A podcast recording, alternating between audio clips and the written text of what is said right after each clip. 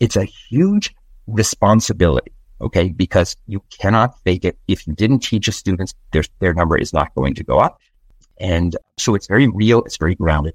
But in order to get them through this test, which requires creativity, out of the box thinking, innovation through questions, these are all puzzles and brain teasers, which young people love.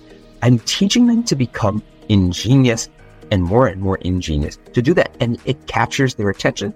They love this and they realize that, wow, I have this thing in, in front of me, this journey, and I don't even understand what it's going to be because I'm not at the level where I can appreciate that.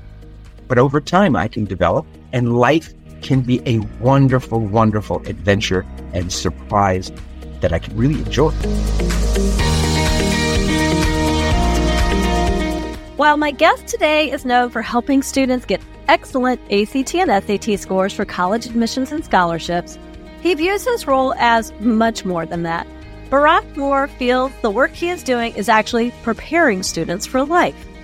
He's sharing with us how the work your teen is doing to prepare for college admissions in their future career will actually benefit them in more ways than you ever imagined. I'm Lisa Marker Robbins, and I want to welcome you to College and Career Clarity, a Flourish coaching production.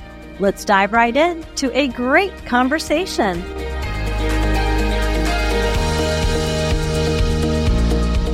Barak Moore, welcome. Thank you, Lisa, and thank you for such an interesting intro. That was really nice. Well, you're way more interesting than that intro. You know, that is the heart of what we want to talk about today is really test preparation. Actually, I would argue a lot of the, the things that students are doing in this, let's just say this college bound journey are preparing them for the bigger scope of life. And I think that families get very myopic on this idea of, oh, it's just test prep or, oh, like the work that they're doing in my college major and career courses. Oh, just to identify the major and the career. And you and I got into a conversation while we were together in Dallas. So we're, we're both very aligned and like, no, this is a way bigger picture. But before we jump there, let's talk about some of the more interesting facts of Barak. So you are a father of how many? Oh, oh gosh, you had to start there. I did. So I'm a grandfather of one and a father of eight.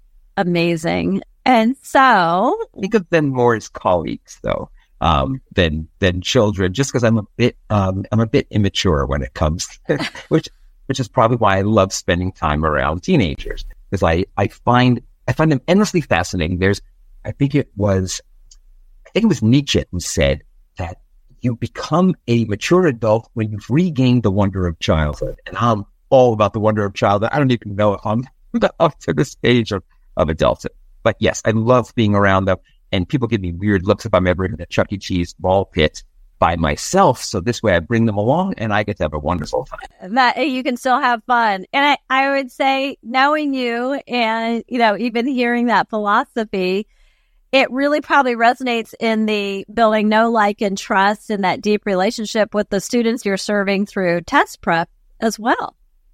I, I think I had the greatest job in the world and I haven't fully figured out why, but I would love being involved in people's stories. And when you say their life, their life journey, I think of it more of as, a, as an adventure. We're preparing students for an adventure. And there's so much cynicism out there. It, it really bothers me how much negative messaging young people get. One of the things that I do is I'm just positive with people. You posted on, um, I saw you posted about how you see yourself as a natural teacher, but I think that's the one of the greatest things a person can be is is a teacher. My mother was a teacher. I emulate her.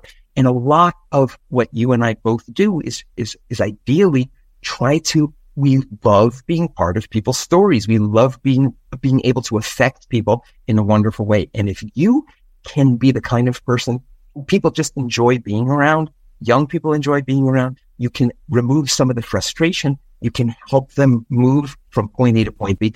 Young people have so much growth mindset and it's laid out in front of them in a really beautiful way. They, they, they, they get so jaded and so cynical and, and people are telling them, oh, this test is bad. College's admissions is bad. You have to write too many essays. They're requiring too much of you. You should, you should, you should be doing this and that differently. But how about just look at it differently? the adult world is laying out really wonderful things for me.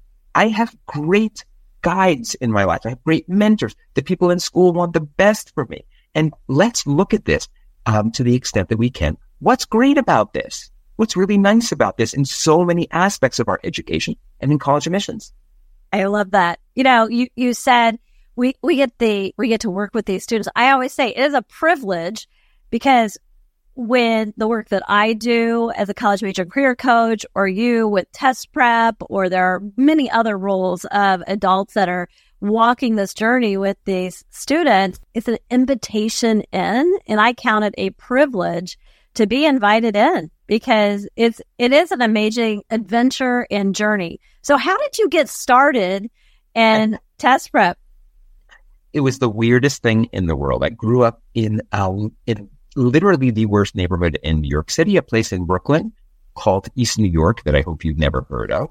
I have not. And it was extremely bad. And uh, I could tell you stories that would shock you. I went to public schools there my whole life. And then, and then one day, my oldest sister went to Princeton University. My oldest brother went there, my next brother, and, and my oldest sister met a guy who was founding a company called the Princeton Review. And I talked to him being poor, uh, like seriously poor. Uh, I didn't have any restraints when it came to money. So I talked to him and I said, why don't you give me your course for free? And I'll get you some students from Stuyvesant High School, which is where I went. It's a, it's a, a selective high school in New York, as, as many people know, public school, obviously.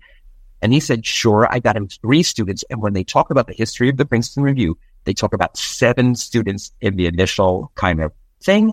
I was one, three were my friends, and three were people he didn't get. But he helped me in about seven or eight sessions, literally changed my life. And I was so stunned and amazed every moment that I spent with him. I would not be surprised if he was not the best teacher of our generation because it was just extraordinary.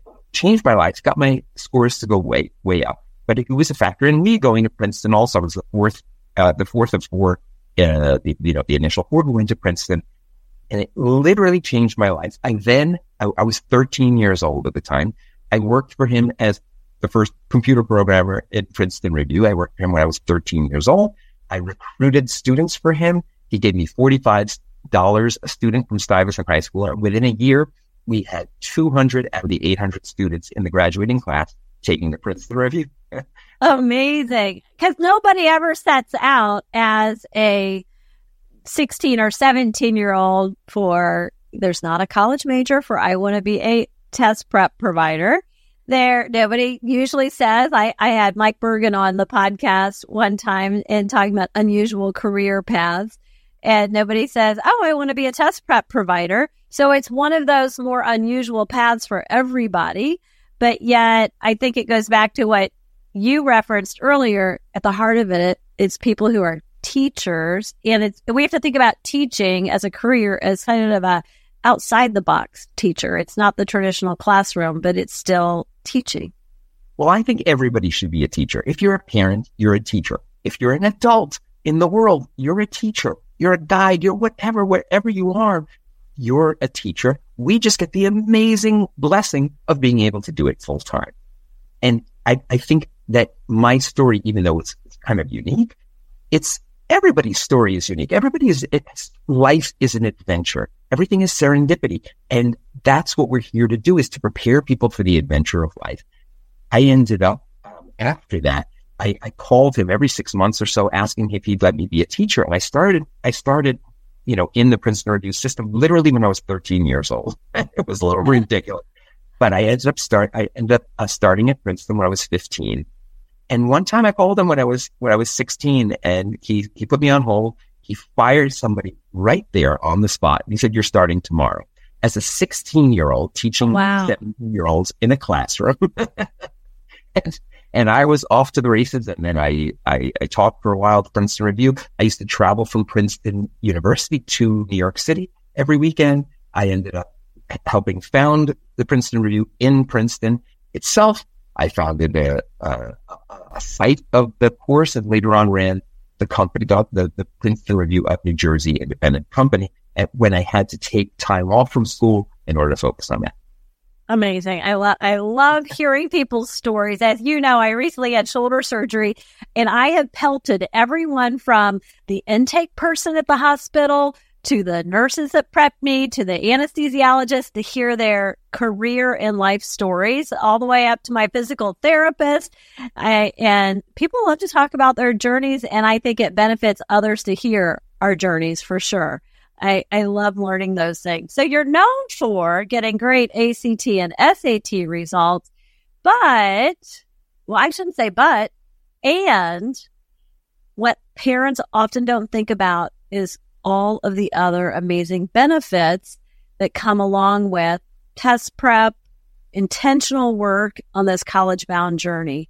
So let's talk about what are some of those gains that you can identify? Because right now, all they're thinking is, oh, better scores, open doors to the college, to scholarships. But let's open some more doors. What are some of the other doors we're opening? Yeah, so that's all true. And I've had this 30 year obsession with how do you do good through test prep? Because I actually left the business because one of our early students was um, one of America's most famous murderers. He came through our course. yeah, people can't see my face, but I just, I just went, whoa. Yeah, we we tutored. We we had in, in our in our opening course at the Princeton Review in Princeton, New Jersey. We had Lyle Menendez, who after he took our course went up. He went up about 300 points. He got himself into Princeton University as a result, and he took a shotgun and he killed his parents together with his brother. Um, and, um, and then he went on. It was actually a famous story. Probably he was probably yeah. one of the most famous uh, murders in American history because he then went on a, sh- uh, shopping spree and bought up a lot of things with the insurance money. Only later was discovered. Um, but I had some kind of guilt that I had something to do with this. And it turns out, and in fact, I left the world of test prep and I thought, well, here, what I'm doing is I kind of internalize all the negative messages about test prep, which is, oh, you guys are just manipulating the system, getting people in who don't deserve it. You're getting all these murderers to get into Princeton. And uh, they didn't say that, but I, I kind of internalized that and left the business. And I ended up teaching for IBM all over the world. I, uh, had a, a career in computers. And later on, I just kept coming back to teaching. And, and every day that I, that I was teaching for me was like vacation. And I ended up people used to ask me to teach for them. I started tutoring them and, and, and also for SATs. And I realized one day, you know what? I actually had nothing to do with Lyle Menendez. We had three teachers. One of them taught him. I had nothing whatsoever to do with him. And maybe if I did, maybe he could have like been a little bit better. And, and, and I thought I, I started coming back to it and I thought how I was obsessed with how do you make people better people through this process? And it turns out it's everywhere. And, and, and what I do um, at its essence, I have a word that I use. I doubt there's a single person on this earth who does what I do, which is to make people ingenious through the test. Meaning, it's so wonderful but this is very real. This is very grounded. And if you do a great job, the number goes up. And if you don't, the number does not. And that is a huge, huge, um, it's a huge responsibility. Okay. Because you cannot fake it. If you didn't teach a student, their, their number is not going to go up. And so it's very real. It's very grounded. But in order to get them through this test, which requires creativity, out of the box thinking, innovation through questions, these are all puzzles and brain teasers, which young people love. I'm teaching them to become ingenious and more and more ingenious to do that. And it captures their attention. They love this and they realize that, wow, I have this thing in, in front of me, this journey, and I don't even understand what it's going to be because I'm not at the level where I can appreciate that. But over time, I can develop and life can be a wonderful, wonderful adventure and surprise that I can really enjoy. I have a question on that. So that, like you said, that pressure of I'm helping a student raise their scores or not. There's a pressure there. And I also know as a teacher that you, Barak, or any test prep professional maybe could do everything right, but sometimes things go wrong on test day. Like my own daughter had done all of her prep for the state ACT. She's a college senior now, but this was back when she was in high school. It came to be the day of her state, we live in Ohio, state ACT test. She got the flu, 102 degree temperature, all the. Oh my. It was like, oh my gosh, uh, you know, me of all people, it's like I, for a living, am helping students on their college bound journey. And then this, you know, sidelines my daughter. So things happen. It's not always about the prep. So what I would ask you is if things do go off the rails, unplanned things do happen.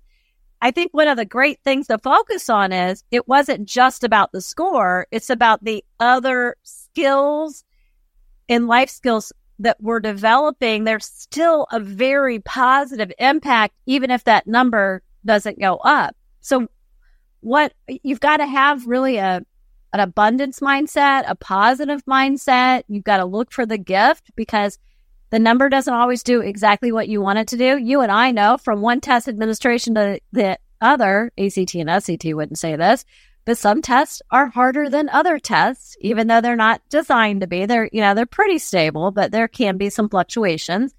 So what would you say to students like, whether the number goes up or not, here's some very real skills that you just gained through the journey of test prep?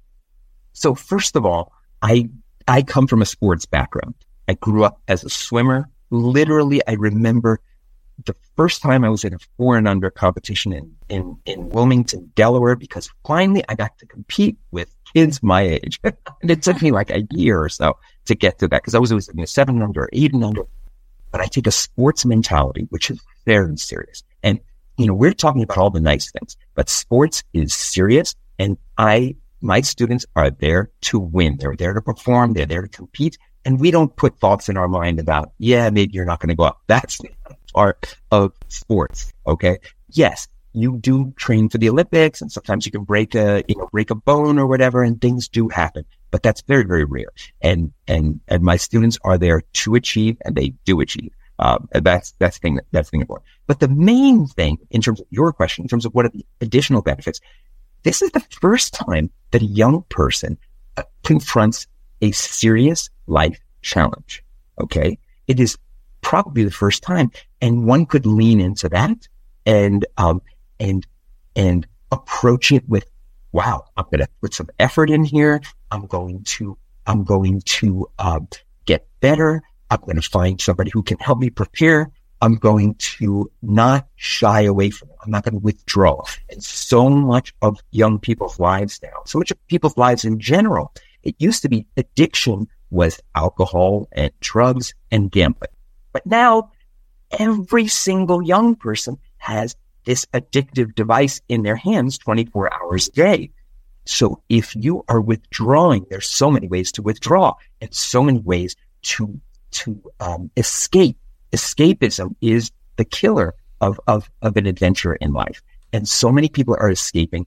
But if they can take a productive attitude, if they can lean in, if they can work hard, if they can see little results and then put in more effort to get bigger results, it's the greatest life lesson there is, is to lean in, approach every challenge that you have.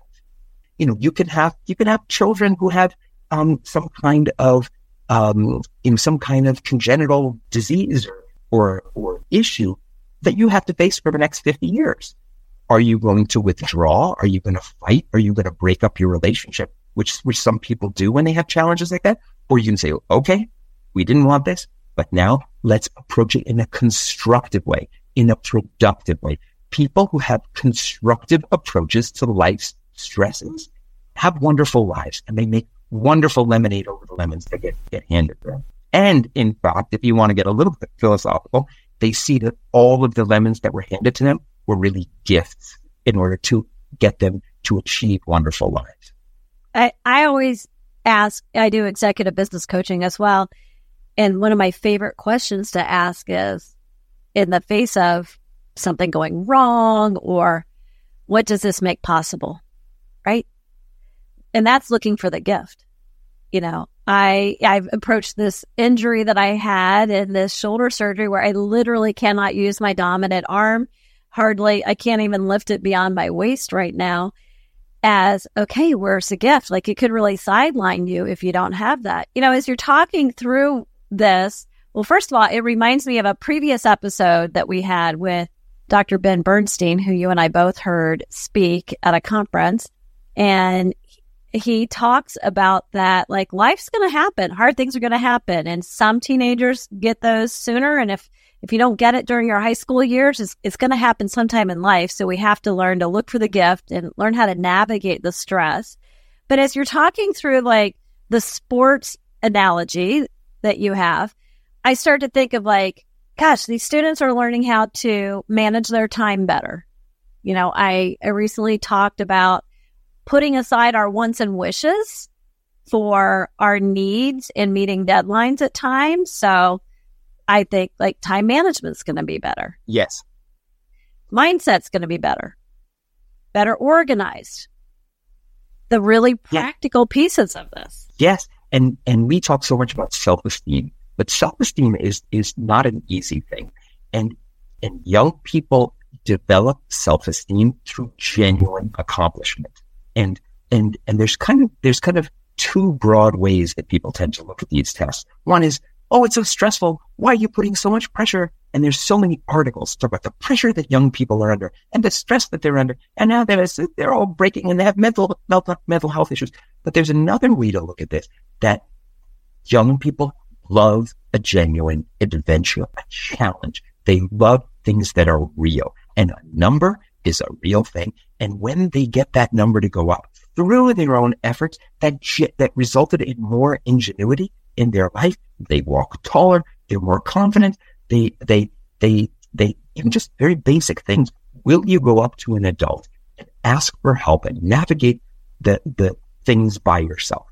letting young people accomplish little things by themselves through their own initiative leads to wonderful self-esteem, but letting them take a big challenge and they know when they put in a real effort and a not real effort. They put in real effort and they got a huge result that gives them a real nice running start for every adversity they will face. I love it. Well, thank you for giving us a different way of thinking about what seemed very isolated just down to a score that yes, the score is important, but this is a bigger life journey. I'm so glad that you're one of the people that I'm on this life journey with so much. Let me just add one more thing because yeah. The, the main part of it. So much of what we do in this business is convert stress to fun. And when you are prepared, when you have the right attitude, when you've put in the reps, as they say in sports, then the game becomes really fun. The competition becomes really fun. And, and it is genuinely, it, it may sound crazy, but you, many, many students walk out of that test saying, Oh my gosh, that was fun.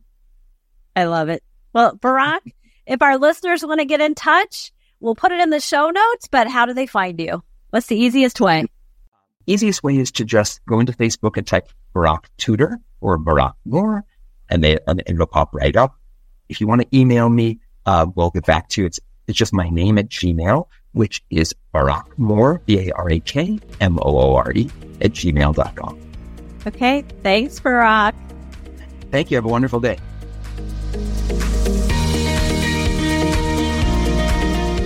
I simply love the perspective that Barak brings to the college bound journey. I hope that it has expanded your thinking about all of the very many to dos that are required along the way, and you're encouraged to think about the broader implications this has for preparing your teen for life. My college bound challenge for you this week is to just sit down and have a conversation with your teen about not the test scores, not about writing an essay or completing an application to get into a college but the broader scope of the many gains they're having, and then enumerate some of their wins to empower them to go on and do great things. I'm also going to link to episode number 80 with Dr. Ben Bernstein on getting your teen in the zone when they are dealing with the inevitable stress. It's a definite great accompaniment to this particular topic. If today's episode was helpful to you, please share it with a friend who needs this too. Sharing, following the podcast, rating, and reviewing helps us resource more students to launch into a successful future. Thank you for listening to the College and Career Clarity Podcast. where I help your team move from overwhelmed and confused to motivated, clear, and confident about their future.